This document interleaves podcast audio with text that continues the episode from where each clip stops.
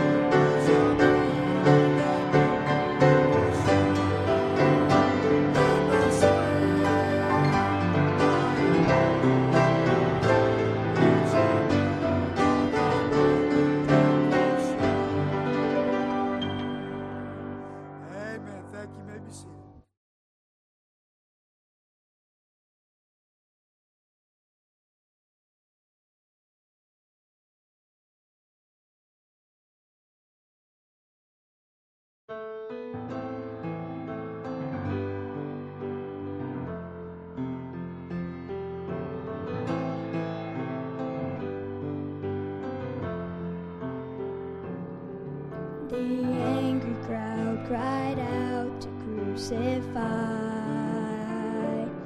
They nailed him to a rugged cross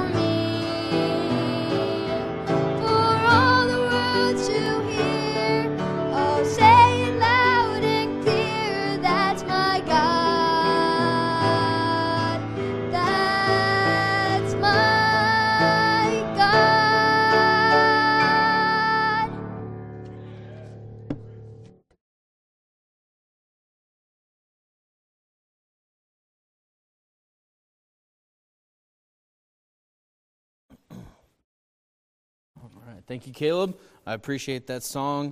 I like uh, that that uh, phrase in there. Time has never changed the changeless one. That's that's a blessing, and uh, if uh, I hope that you were blessed by that. And I was just listening to a friend of mine preach, and uh, he talked about the uh, transition from Elijah to Elisha, and they were different guys, but it's the same God. And the same God that uh, Elijah ministered to, and the same God that uh, Elisha ministered to, is the same one that we minister to, and the same one that helped them is the same one that helps us. And so uh, appreciate that. Um, I appreciate the opportunity to preach. I hate that it's because Pastor's sick, and so be sure to keep him in prayer. Uh, very, feeling very under the weather, and uh, so be sure to be in prayer for him. But I always appreciate the opportunity, and so uh, we're going to continue on in our uh, in our study of the Sermon on the Mount uh, that we're doing on Wednesday nights with the teenagers, and had opportunity to have some random ones in here, and so some random pieces of the puzzle are coming through. But uh, look at Matthew chapter 7, if you would please. And uh, last week we finished chapter 6, with, or uh, a couple of weeks ago, uh, finished chapter 6 with the teenagers and talked about having radical priorities and that uh, our priority in life ought to be um, the, the kingdom of God. Right? Seek ye first the kingdom of God and his righteousness, and then all the other stuff will be taken care of. Uh, but how often is it that we uh, are anxious over the things that will be taken care of uh, instead of being concerned with God and the kingdom? And uh, as we seek Him first, then all those things will be taken care of. And so we talked about radical priorities last week. This week we're going to talk about this radical judgment. Radical judgment. And uh, we're going to uh, read the first five verses here of chapter 7, and uh, then we'll, we'll get into it. Judge not that ye be not judged. For with what judgment ye judge, ye shall be judged, and with what measure ye meet, it shall be measured to you again. And why beholdest thou the mote that is in thy brother's eye, but considerest not the beam that is in thine own eye? Or how wilt thou say to thy brother, Let me pull out the mote out of thine eye, and behold, a beam is in thine own eye? Thou hypocrite, first cast out the beam out of thine own eye, and then thou shalt see clearly to cast out the mote out of thy brother's eye. Father, thanks so much for everything you've given to us. Please uh, help us in this time as we look into your word. Uh, Lord, I ask you would please uh, speak to our hearts, help us to have some clarity about uh, this uh, often misunderstood verse, uh, these mi- often misunderstood verses.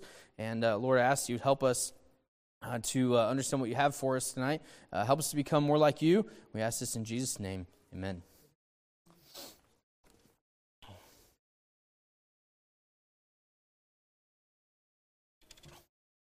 For many years, uh, John 3.16 was the most famous verse in the world, right? You'd see it at football games. They'd put it on posters and hold it up on national television even.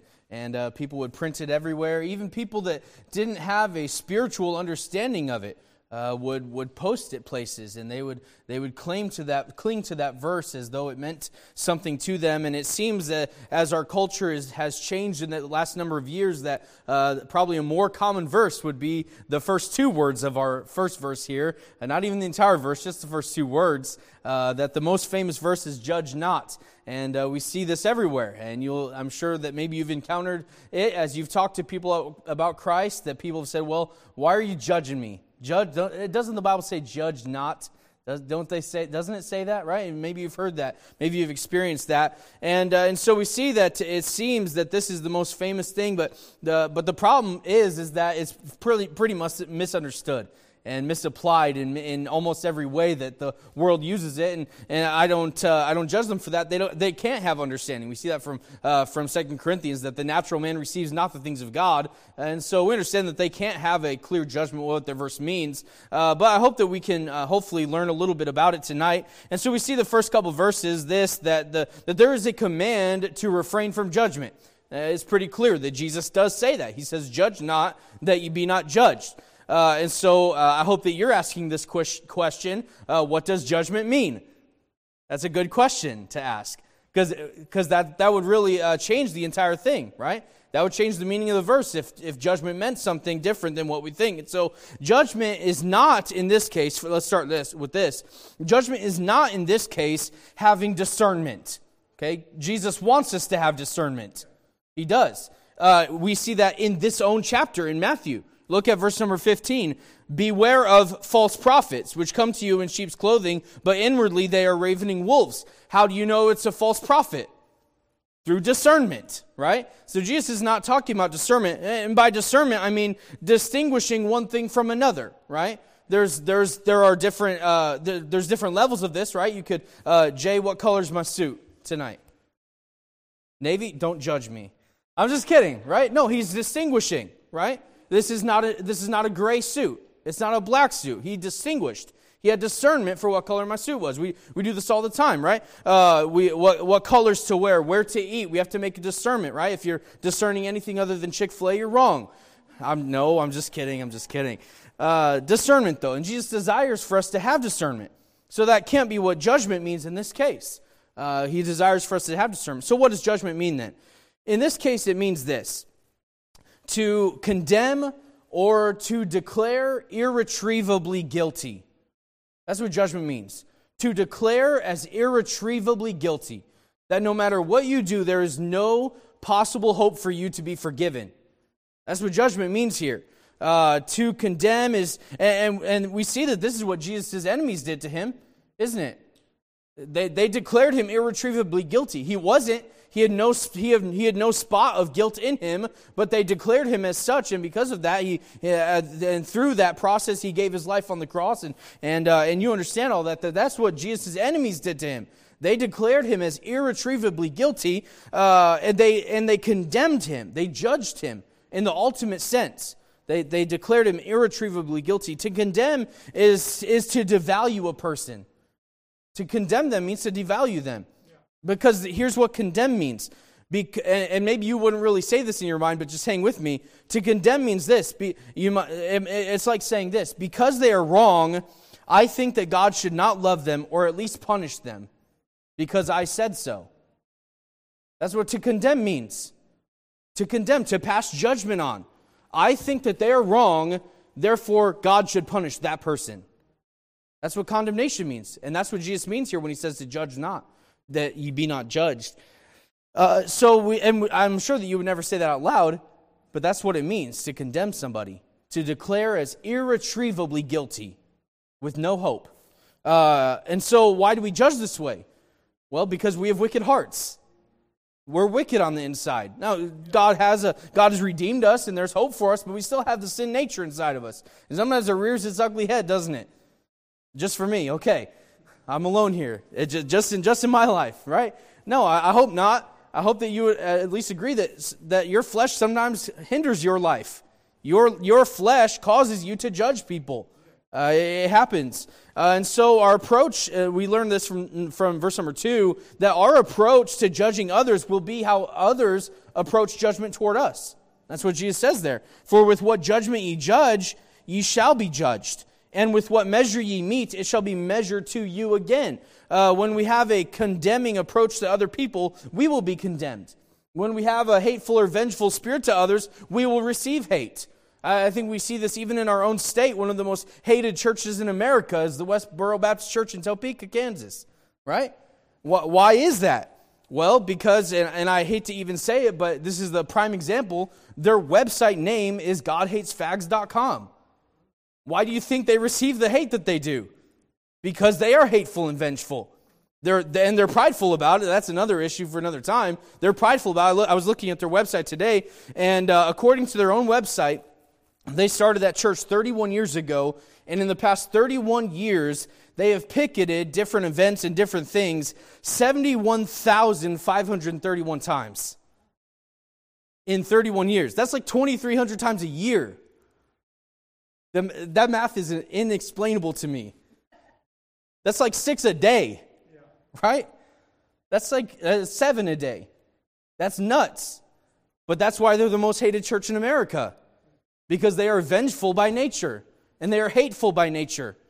And and and I won't go any more on that, but people despise this church. Why? Because of the type of judgment that they pass on other people.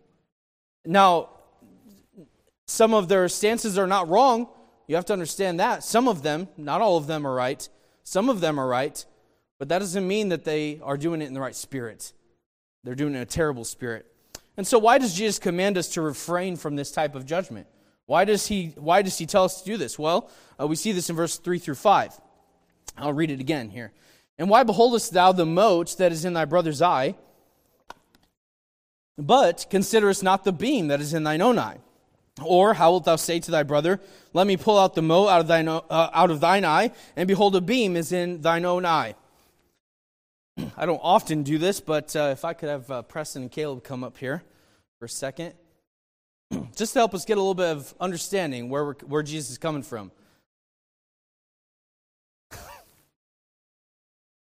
you can switch if you think that's too heavy, Caleb. I'm just kidding. Uh, we, Why beholdest thou the mote that is in thy brother's eye, but considerest not the beam that is in thine own eye? Act, act like those are in your eye. Do you see how ridiculous this is? Right? Jesus is talking about the people who pass judgment in this way, like Caleb, right? This is who he's preaching against. That this guy has a literal beam sticking out of his head. Massive, right? A six, six by four beam. Found in the garage, laying around. And uh, it's sticking out of his eye. But then he has a judgmental spirit and says to Preston, Hey, Preston, you got something in your eye, buddy. You should really take care of that. Right? You're laughing, and I think Jesus intended it that way. I think it was a humorous illustration of a pretty serious principle. You guys can, I'll have those back. Thank you. Oh, good job. Good job. Right? Leave that right there for us to remember it. and why beholdest thou the mote that is in thy brother's eye, but considerest not the beam that is in thine own eye? Caleb says to Preston, Hey, Preston, you got something in your eye, man. Have you ever considered that? But all the while, it doesn't matter to him at all that he has a six by four sticking out of his face. It doesn't matter to him. He considers it not. Right? That's, the that's, the, that's, that's the phrase Jesus uses. He doesn't consider it even. It, it, it doesn't even register in his head that there's a beam sticking out of his, out of his eye. But he's passing judgment on Preston, who's got a little sliver sticking out of his eye. not only do they not consider it, but then also Caleb says, Preston, you should really take that out. That's really a problem, and you should really, maybe you should get some tweezers. Maybe you, sh- you should probably go to a doctor because uh, that's a pretty serious issue, right? A splinter right in your eye. That's pretty serious. You should really get that taken care of. You should really have someone look at that. All the while, he's not making any doctor's appointments for himself. He's not asking Miss Alice, hey, mom, um, is there something going on here that I need to take care of? It doesn't cross his mind. He's, he's passing judgment in that way. How wilt thou say to thy brother, let me pull out the mote out of thine eye, and behold, a beam is in thine own eye. Um, somebody help me out. What's the uh, phrase that is on uh, the side the side mirrors of your car? Somebody help me out. Objects in mirror are closer than they appear, right? I think as we look through the Bible, we're given a we're given a, uh, failure mirror that says this: sin is closer to your life than it appears. Sin is closer than it appears. Because it's not about what your brother's doing. It's not about what other disciples of the kingdom are doing. It's about what you're doing. Not in a selfish way, but in a self examination way of understanding where we're really at and passing judgment on ourselves instead of on our brother. Um, notice what Jesus was, I, I, think we can see this, that as we consider this in the Sermon on the Mount context, that Jesus was calling out the self righteous attitude of the Pharisees. Uh, that's pretty obvious, right? Uh, this was what the Pharisees were known for. We see it multiple times through the Gospels, and, and Jesus even says, You're worried about what my disciples are doing, but you have forgone the weightier matters of the law. Right? That's what Jesus said to them. He said, You're, you're missing the point. The goal of the Sermon on the Mount is to develop disciples that have a, a righteousness that exceeds the righteousness of the Pharisees, and that's a righteousness that is void of hypocrisy. That's what the Sermon on the Mount is for that the righteousness that we have would not be a righteousness that is external only, but that is internal in nature. And that as Jesus has righteousness and imputes righteousness to us on the inside, that that righteousness will naturally come out, but it's not only about the outside. It's about the inside. That's where it starts. It has to start there. Otherwise, it's not real. Uh, otherwise, it's hip- hypocritical. The, bla- the Pharisees blatantly had beams in their eyes that they were proud of, and all the while they were calling out the specks in other people's eyes. They were proud of it. Look at us. Remember the, remember the story that Jesus told? The Pharisee came into the temple and said, uh, God, I thank thee that I'm not as this publican. And yet it was a Pharisee, the epitome of hypocrisy, the epitome of unrighteousness. Uh, one person said this Man's jealous and envious heart wishes that there may be no good quality found in himself, that he alone may be esteemed. He wishes he was the only righteous one. That's, that's what our hearts do. We wish that nobody else was righteous except us, so that we could be above everyone so that we could put everybody down. Romans chapter number 2 speaks of this. And thinkest thou this, O man, that judgest them which do such things and dost the same, that thou shalt escape the judgment of God? Why do we judge other people? Because we think that it'll help us so that God won't judge us. We try to, tr- we try to transit the, the judgment from us to other people. But God, that's not what God desires. That's not what Jesus desires for his disciples. Uh, Dietrich Bonhoeffer. Uh, how many of you know Dietrich Bonhoeffer is a, uh, in, in, World War II? And if anyone knew about the evils of humanity, it was Dietrich, Dietrich Bonhoeffer. And he said this If we are on the lookout for evil in others, our real motive is obviously to justify ourselves, for we are seeking to escape punishment for our own sins by passing judgment on others. That's why we do it, to make ourselves feel better, to push others down and to pull ourselves up, to pass judgment on others so that we can be esteemed. Notice uh, why Jesus tells us to judge not, because we need self examination. Verse number five Thou hypocrite, first cast out the beam out of thine own eye, and then shalt thou see clearly to cast out the mote out of thy brother's eye. Uh, so maybe you're asking, so Brother Chuck, what, uh, what sins are on the beam and which sins are on the speck? Well, I'm glad you asked. And if you did ask that, you've missed the point. It's not about the beam and the speck and what sins are written on which one. That's not what it's about. The point is not to call out specific sins and grade which ones are worse. The point is to call ourselves to self examination. And that results in seeking grace from God and giving grace to other people. It's not about what's written on which one, it's about understanding that we stand in need of grace just as much or more than any other person. That's what we stand in need of. There are two extremes to this self examination because that's what we need to do. We need to self examine. We need to ask ourselves, God, what do you see in my life that I need to get rid of? Which beam do I have? Which speck do I have uh, that I need to get rid of? Uh, but there's two extremes to it, though. There's the deception of, of shallow examination, right? We come to church and we even we hear preaching or we read God's word and we say, "Oh, you know what? I'm actually not that bad." right? Oh, a few years ago, we were at, we were uh, hanging out with some friends uh, from uh, New Mexico. We were at their house eating supper, and you know, we had all just attended a uh, marriage conference a couple of uh, months, a couple of weeks before that, and uh, so we were kind of talking and uh, you know asking how the Lord had worked in in each other's hearts and, and how how uh, God had worked in their marriages and stuff. And uh, there was a a, a a, guy there and his wife, and so we asked him, and he was telling us the story, and he said on, on the way home, he was talking to uh, his wife, and he said, You know what? I think we're good. And he was serious. That's, that's the deception of shallow examination. We come to God and we come to, or we come to church or we come to His Word and He and we read it. Even we we we uh, ingest the words and we see what He's saying, but we're good, right?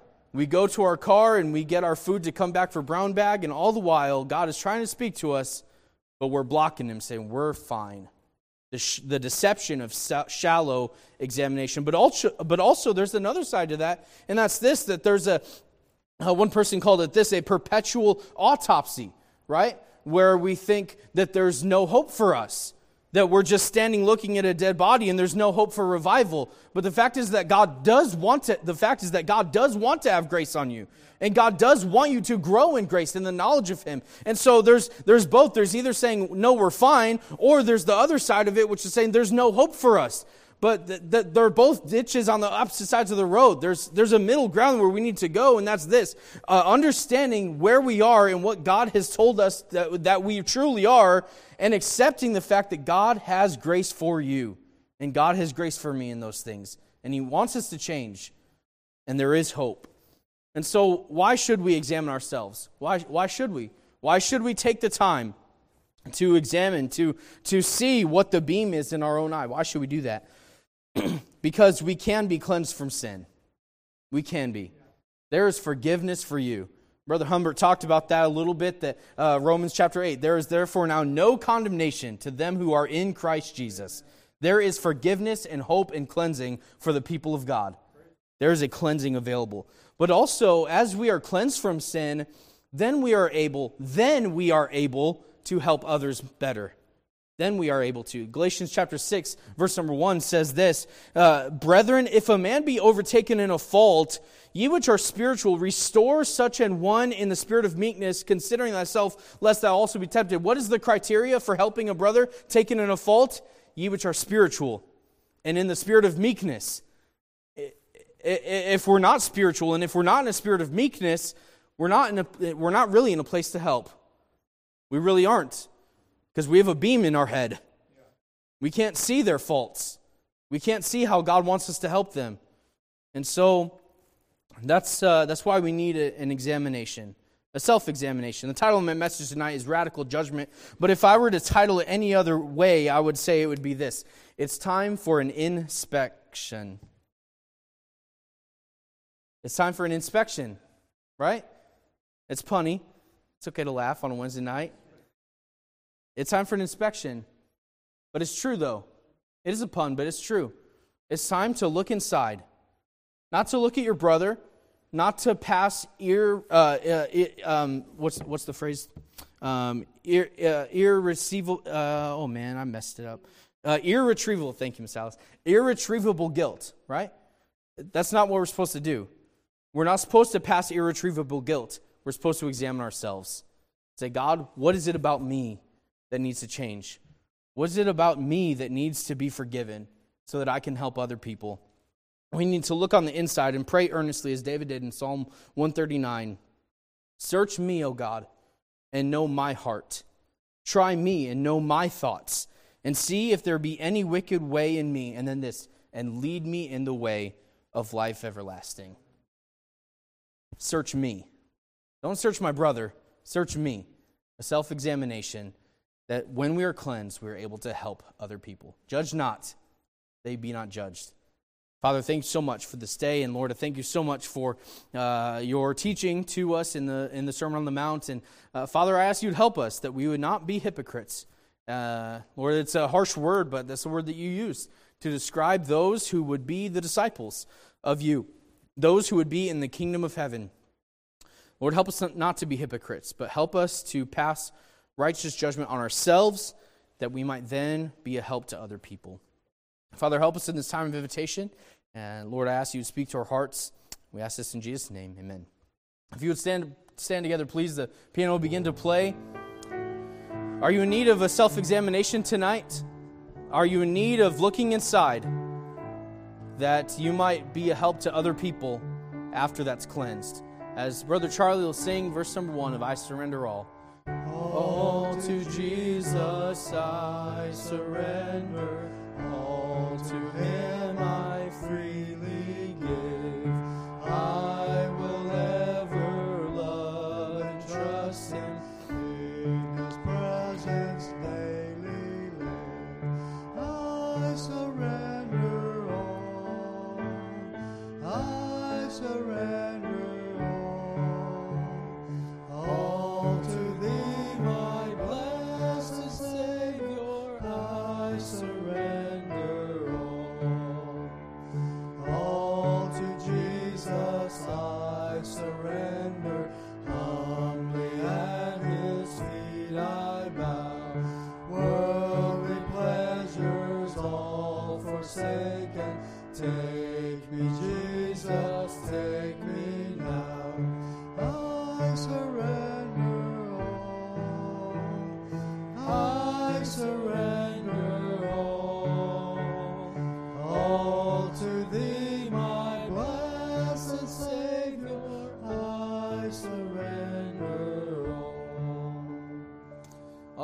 be seated as Brother James comes forward with uh, to do our announcements. If you need a prayer guide,